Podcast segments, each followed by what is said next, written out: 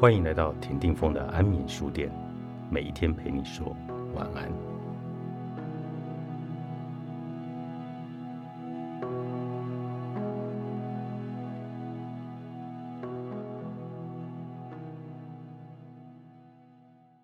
你觉得我们活在这世界上，是不是真的有使命呢？人生的转折来得出其不意，一连串的选择把我们带往未知的明天。于是日复一日，无数的选择造就了现在的我们。如果会发生的一切都源自于自己的选择，那么人要有使命这件事情，会不会只是帮助我们面对转折、做出选择、走向未来的一套说辞呢？正因为如此，我虽然相信自己的选择，却不相信有所谓的生而为人的使命。直到我遇见了他们。故事开始于一场相遇以及一场离别。二零一五年，尼泊尔发生大地震，我们完成赈灾募款，即将前往尼泊尔的正央。出发前，我向在尼泊尔开旅行社的朋友询问，是否有推荐的随行翻译。这位旅行社老板可是大有来头，他是雪巴人，还是个拉玛，同时也是一所震后孤儿院的院长。他二话不说便推荐了玛雅。玛雅是远山呼唤与在地连结的开端，如果没有他，就没有今天的远山呼唤。当时她还是一位在学的雪巴女孩，二十多岁，有着细细的眼睛，黝黑的肤色，瘦瘦的身材，以及跟我们一样的华人面孔。刚开始跟她一起工作的几天，我就发现。这位翻译拥有过人的领导天赋，他的心思细腻，而且做事明快。每每遇到突发状况，玛雅总能够找到解决方案。每当我们完成一件任务，开始思考下一步的时候，他会告诉你早已经规划好的流程。往后的一年半，他成了远山呼唤的社工。每次我们前往尼泊尔，他都会带着我们在库尔克翻山越岭。穿越看似没有路的山径，抵达每一位孩子的家。然后，玛雅会用跟家人说话的语气，呼唤每一位家长及孩子的名字。平常，不管哪一位孩子需要紧急协助，他也总能立刻联系到家长。慢慢的，他成了服务的核心人物。不止远山呼唤，就连当地的校长、家长也都无比的依赖他。更把大家紧紧联系在一起，让不可能的事情一一的实现。我总是好奇，这个只比我们大几岁的雪巴女孩到底经历过什么？是什么让她变得如此沉稳，不像是普遍迷茫的尼泊尔青年呢？在一次遥远的路途上，她向我们分享了自己的故事。她说：“出生于一个非常贫穷的家庭，成长的过程中。”我曾经失去教育的机会，但后来我一路完成了学业。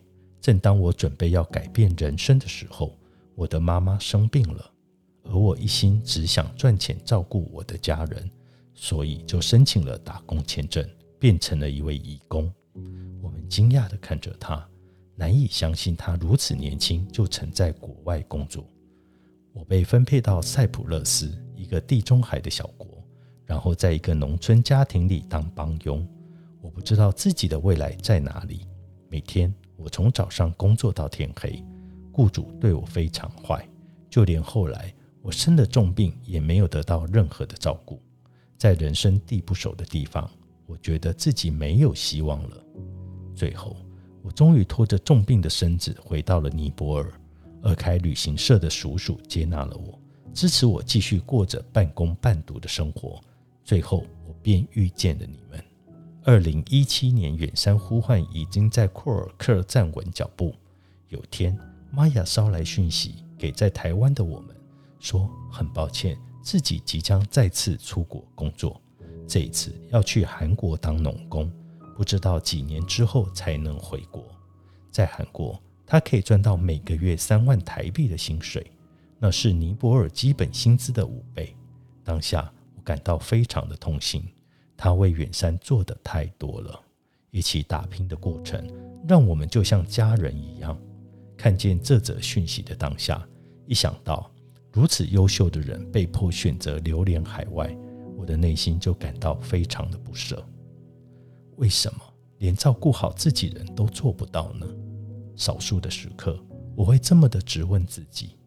当时远山呼唤还不够强大，但这几年，每当团队渐渐成长，我都会感受到我们跟玛雅在这个茫茫的世界上又更靠近了一点。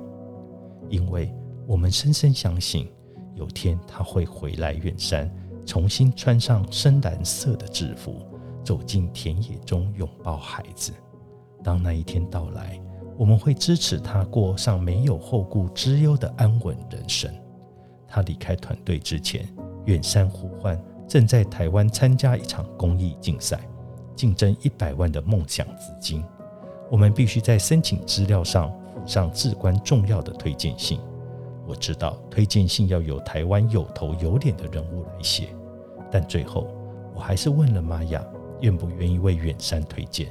比起大人物的落款，我更希望推荐信里有真实的情感，有坚定不移的理想。因此，没有人比玛雅更适合诉说远山呼唤的理念了。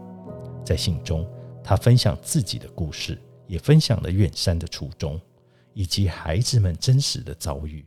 最后，他写道：“在远山呼唤工作已经满一年，而这一年来对我人生的影响十分的深远。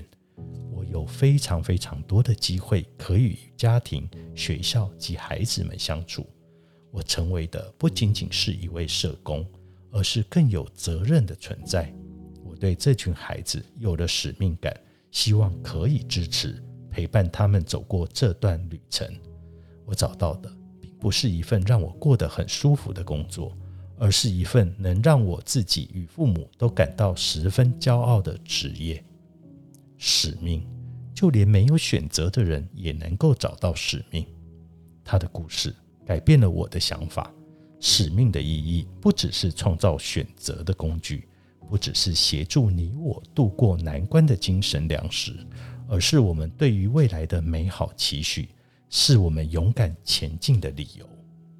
与其麻木前进，不如勇敢迷失。作者林子君，月之文化出版。